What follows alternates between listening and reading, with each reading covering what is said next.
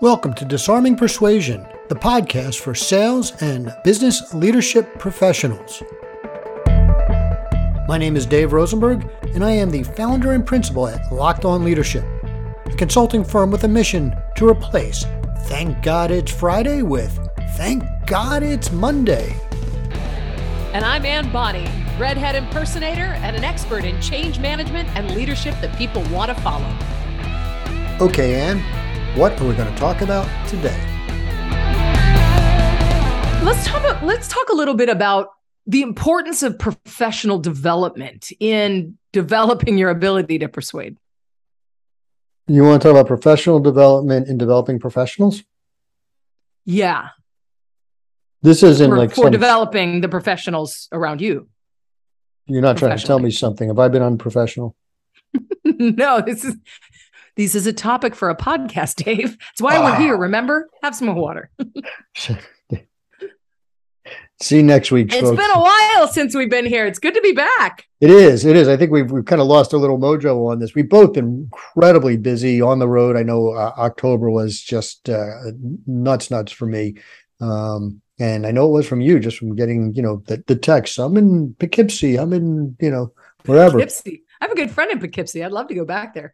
Yeah. Um, yeah, but it, it's it's all the all the developing professional development, which made me think um, of doing this because you know if we think about the tasks that need to get done during the day, so often the professional development stuff is what gets set aside for later. Um, but oftentimes it's what really moves the needle. It really does, and you know within a within a team framework when you set up Mm. your team by providing them access to professional development you are not only are you building bench strength which is huge right? And how many times have people come in you know they're looking for new people? You can't hire good people.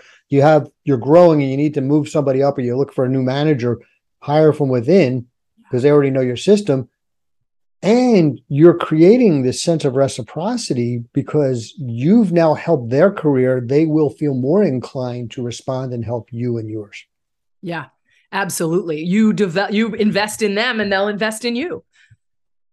well said are you a professional I know, right? speaker i know that Like I do this for a living. yeah yeah No, but I mean, it's it's so important, especially when you're not 100% happy with the way that your organization is functioning, with the way your sales team is doing their job, with the way the office is run, whatever it is. If everything isn't running at top perfection, spending a little time together as a team to learn how to get better at it, you know, because sometimes it's just a lack of knowledge or a lack of consistent expectations. Well, I think the big challenge in the country is probably global, but but we know that in the country, 95% of all businesses are, quote, small businesses. And I actually think it's under 50 people, right? Is, is, is so we're talking about companies that are made up of, I'll use the term technicians for the most part. They're, so they're somebody who did the job, whatever it is you're trying to do, and now decided to start their own company doing that job. So they don't know, they don't know, they're not business people, Mm. right? They're, they're some sort of, again, the, the general term I use is technician. And it's a different set of skills. Mhm. And then, especially family businesses where it's like, okay, we have no bench strength. We have people coming up. I, I we, we use the Peter principle. Somebody's really good at their job, so we hire them to a job that they don't have the skills for, with the assumption that they're going to be good at that job, right? And and it causes problems. Well, and that, I think that's the important thing as leaders, admitting when we don't have the expertise to be able to bring our teams along, or at least to be able to communicate in a, way from our role. We're bringing somebody in from the outside. And that may not be hiring somebody like us. It might be, hey, let's read this book together, do a weekly lunch and learn for the next two months. It might be watching a video and then talking about it at an all staff. What it doesn't have to be an expensive or long term thing, even. I've had. But it can. Good. well, I'm sorry, you, you pause there. I jumped in. Finish your thought. Yeah, but it's it's something to keep that learning going, and it's team building too, because you're creating a common vocabulary that now you can call back on when things could be better. Yeah, and, and you're so right. I've had several clients that even before I started working with them, they were once a week, they were assigning books. And again, it was a recommended book. It wasn't like you had to do it, but they would discuss the books at a lunch and learn type of thing. And even in my career, uh, when I joined uh, Priority Moving, the moving company I've talked about before, Brian, the owner, started saying, "Oh, here's you know," and it was back then it was CD, but you know, here's here here's um, the Ultimate Sales Machine by Chet Holmes, which is one of my I think you know top five books to listen to if you're a business owner. It's a great book, and you know we listened to it, and then then uh, I remember it was the goal. Uh, I don't know if you Eli um, Goldthwait, right? Which is uh, it's the theory of constraints Bible, which is uh, another thing.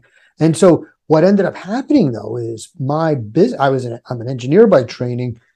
By the way, love the mustache. Uh, folks, really wish this was a video podcast. and you know, and, and, reading the goal and then going like, oh, here's how I could apply that to our business, and things got better. Well, that's the thing. If you're not perfectly happy with the way things are going, but you're just kind of hoping that it's going to get better, professional development is the way to do it. And it does take time. Sometimes it is a little bit more expensive, but it's going to make a difference in your ability to deliver your service. I would challenge your assertion that it's more expensive. Because, uh, okay, I know where you're going and go ahead. Yeah.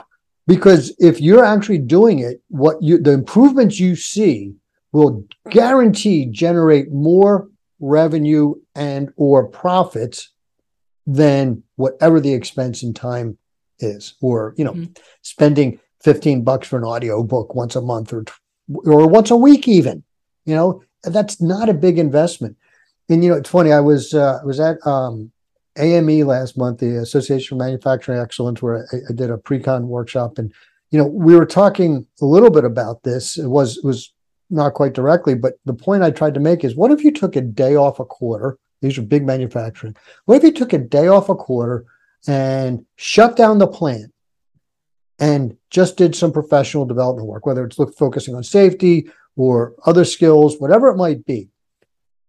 You're going to lose even if you're not a 300 if you're a 365 day operation you're going to lose virtually nothing right? Because three days three and a half days is 1% we're talking four days we're talking 1% of productivity. Even if you're a 220 day you know, standard you know uh, operation. Five day week yeah. Yeah five day week. You're going to lose what 2% of your productivity? I guarantee you're going to increase productivity by more than that 2% yep Yep. So, what kind of activities besides listening to books do you recommend for for professional development? What is it? What are the sort of things we've talked about? Some of them. Yep. Um, you know, sharing articles with your team, watching videos, reading things, obviously bringing in people for workshops. Um, you know, and your professional development day, I, I know I do keynotes for a lot of banks on Columbus Day and President's Day because those are days their banks are closed but it's not a national holiday so they still bring their people in to do a workshop or to do an all all staff training. So many banks do that. Um, so having that that day sending people to um, an association conference or a networking event um, having masterminds where people within different areas of the company can get together and talk about some of the challenges they're having from different perspectives. What There's, else are what else are you thinking of well, I mean, all of those, and, and by the way, I love the plug for associations. You know, you and I both speak a lot of associations. Trust me, folks, this is not it's self-serving because you know the odds of us being at one of those. And I've been involved in associations as I as we both are with the National Speakers Association and involved with the American Moving Storage Association uh, and others over the years. And I always learn things when I went to those conferences paying for your team to go to those conferences w- will also reap huge rewards. Um, the other place that you didn't mention, though, are some of these group coaching things like Vistage, or uh, there's a couple other out there. You know, and, and obviously you and I, I, I think I think you run your own. I'm not sure you do. Yes, no, don't do any group coaching at the moment. I'm getting blank looks from her. No, I do not do group coaching. You do not. Okay, only as only as an add-on to workshops that I'll do. Gotcha. Yeah. So I mean, there are people like me who do group have our own private group coaching, or you know, Vistage, which is still has private people running it. they're reasonably, relatively inexpensive. Um, and the beauty is you get to mastermind with other people. Sometimes, depending on what you do, sometimes it's same industry, sometimes it's different industries. I like different industries because you get different perspectives, which is where out of the box thinking comes from, right? You also get people who are going to um, truth supported by love. They're going to call you on your BS, you know, not let you get away with stuff, and that drives development and growth. Uh, those are really, really, really good. But even if, like I said, just find TED Talks every day or find a book. I don't care. Yeah. yeah. It can be little things, it can be big things, but those investments go far. And again, they say, I care about your development as well. Um, there, there, there's one other area which we haven't talked about, um, which, yeah, and it's not as formalized where you're bringing outside knowledge, but delegation, mm-hmm. right? And this yeah. is an area that's so overlooked. You see somebody you think has potential, start to delegate and sim- start small, go to bigger, start to delegate the things that they would have to do if they stepped into the next role. Mm-hmm. And it's a great way to find out where they need some work, expose them, work with them on that, those, those skills. And sometimes you find out that, you know what, they're better off staying exactly where they are.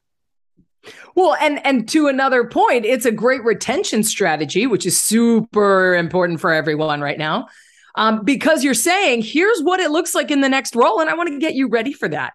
Um, so they start to see those opportunities in, in their own lives. Right. And then, assuming it works out that yes, you, your assessment is correct, they're the right person for that role. When you comes time to promote them, instead of stepping up, they're stepping in.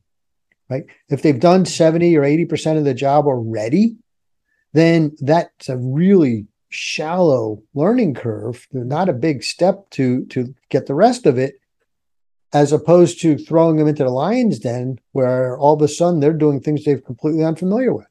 Oh, going back to your point of sometimes we put frontline staff who are really good at their frontline job into a leadership role and now all of a sudden they have to use a completely different skill set and often are totally unprepared for that so if we're able to delegate some of those hey lead this meeting. Hey you know um, have this conversation with the new person to give them a little training on how to do it. We delegate those more leadershipy people activities and they start to learn how to do them yeah maybe there's a new product rollout and you say you know i want you to take point on this. It's a small product but you work with them right? It's not just throw you, you don't just say here do it right? You work with them hand in hand. You give them each step but you say here's here's what the next thing you need to do. Here's what you know watch them do it. Question their their thinking and under, make sure they understand why things are being done the way they're done, right? And and and help them succeed, set them up for success. Well, and to that exact point, another great way to do professional development is mentoring them. Whether you do it or you put them with another mentor, having that one on one attention is also the same thing. Yeah. And I think we talked a lot about this in, in a podcast a few weeks ago was probably more like a month ago at this point, but we talked about mentoring versus coaching, right? Mm. Versus training. Yep. You know, yep. And, and yeah, all of those things are professional development. exactly. So do you have that formal setup? And I'm a big believer formal, not informal, right? Not just follow me around, not just, you know, mm. look over my shoulder. Create a syllabus for what that looks like. Uh, you know, one of one of my favorite companies I talk about is Zappos shoes. Um, it's it's it's one of Anne's favorite companies because she wears a lot of shoes. I love the shoes. Yeah, but I mean, their customer service is phenomenal. She just looked at her closet, which makes Imelda Marcos look like a beginner. Um, this is not quite true. right now, I do have a spectacular pair of R two D two shoes, though. So we're just saying. I need to see those she's, she's mouthing she's going to show them to me. Um, people also are scratching who the heck was Imelda Marcos because I went back about what three decades on that one, four decades.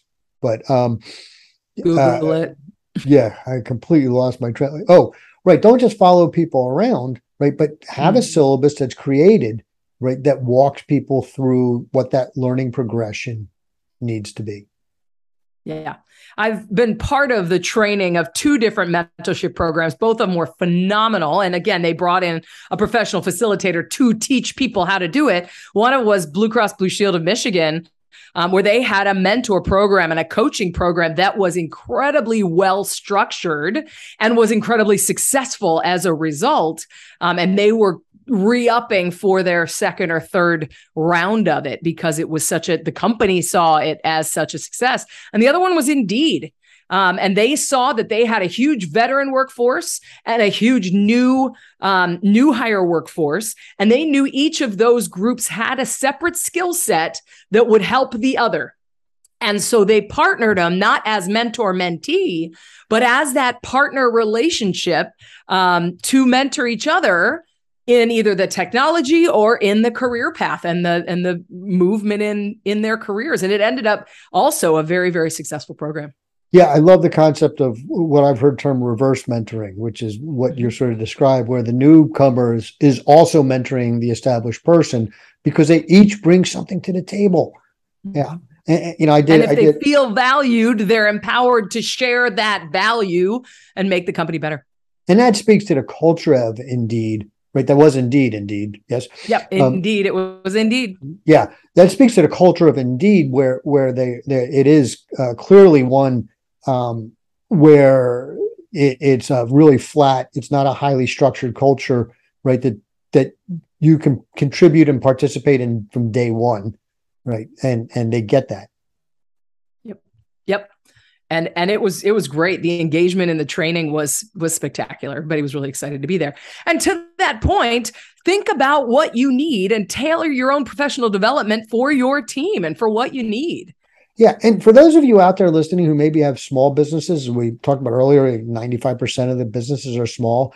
And let's talk about under a million dollars, which again, most small businesses never make a million dollars in revenue. You don't need huge resources for this. You need a little bit of time, right? You need to devote a little time to, to create what this um, professional development syllabus is going to look like. And then you need to tweak it as you go because you're going to learn lessons. You're going to go, oh, wait a second. I read this book, but when I read this book, it made that book clearer. So maybe we should switch the order, right? And create a cycle. Because by the way, reading a book once, yeah, this is not, you know, this is not a fiction. You know, uh, no man ever steps in the same river twice. I've quoted this before. He's a famous, or I don't know, famous, but old Greek philosopher, because the river's not the same, nor is the man. When you read a book a second time, you're in a different place. You will get different things out of it. But at the very least, make sure it's not just reading, but it's reading and discussing. It's reading and having a specific uh, conversation around what was read so that specific action items and and points can be pulled out. Yeah, and that's by the way the other advantage of having multiple people read the same book at the same time because everybody has their own perspective. They will get uh, everyone will get other nuggets, and somebody will say, "Yeah, well, when they said this," and you're like, "I don't remember reading that." you know, and, and it all happened. You go back and you go, oh my God, this is really powerful. Another great reason why sending multiple people to like an association annual meeting or to a networking event the chamber puts on or whatever um, can be great because they can get different things. And so you do that follow up discussion afterwards for everybody who wasn't able to attend.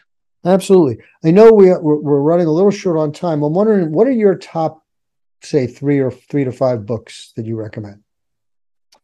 Oh, um, well, I mean, considering the area that I'm in of change management and emotional intelligence and uh, crucial conversations and having difficult conversations, uh, crucial conversations, the book is phenomenal and I recommend it almost all the time. Um, another one is the culture map by Erin Meyer. I don't know if you've ever heard of this book, but they do a phenomenal job of outlining how people in different cultures in different countries deal with 10 different factors differently. And if we have an understanding of those differences, we can communicate and we can uh, work together more effectively. So if you work in a global organization where you're working with a lot of people from different cultures, the culture map by Erin Meyer is one of my favorites. Wow. Yeah, it's great. It's fine. For a minute, I thought you stole my thunder with crucial conversation, but then I realized no, because for me, it's crucial accountability, right? Ah. Which is the same authors, right? It's just a slightly uh, different uh, approach. Um, but they did phenomenal work academically looking at people who are successful at holding others accountable or creating accountable teams and looking at what what that approach is. Um, and so that is really uh, an absolutely phenomenal book as well. Um, I've, I've already mentioned that one down. Yeah, I, I already mentioned um, uh, the Chet Holmes uh, Ultimate Sales Machine. Folks, this is not a book on how to sell. This is a book on how to set up your company to support growth and sales. Those are two different conversations. And the reason this comes to mind is, you know, one of the things that he talks about in there is you should be able to hire 50 people a week. And what he means by that is that your hiring and training systems should be set in place so that if you had to add 50 people in a week, you could do it without batting an eye. And right now, there's small businesses all over the world listening to this going, oh crap, I couldn't do that if I wanted to. Right. And if you're set up that way, I promise all your systems are so tight that you would see phenomenal results. Um, and and and the other one, of course, the third one I'll mention, I already mentioned, is the goal. Um, the theory of constraints was developed by um, Eli Goldthwait, I think was his last name. He was an Israeli physicist who decided to apply the scientific process to business. And the theory of constraints is what he developed, which is that a process is only as fast as the slowest part of it. And it's allegorical, so it's a fictitious book. It's a story that outlines his processes and his points. So it's it's an easy read and it applies he applies it to manufacturing but applies to service applies to any business you know basically look for the bottlenecks of information look for the bottlenecks of throughput fix those the, the narrowest bottleneck first and and and you'll become more efficient and so it's a great managerial book which is different than leadership the other books are all more leadership oriented we have two different skills we need if we're if we're in a business position and and all of these great, you know, bestseller leadership books and communication books and business books usually have a podcast element. They usually have an online blog or some kind of other resource where you could pick small pieces out to be able to share if a book club or whatever it was not the direction you wanted to go. So there are always lots of options. So search online, find what you need. Yeah, get the audiobook if if need be.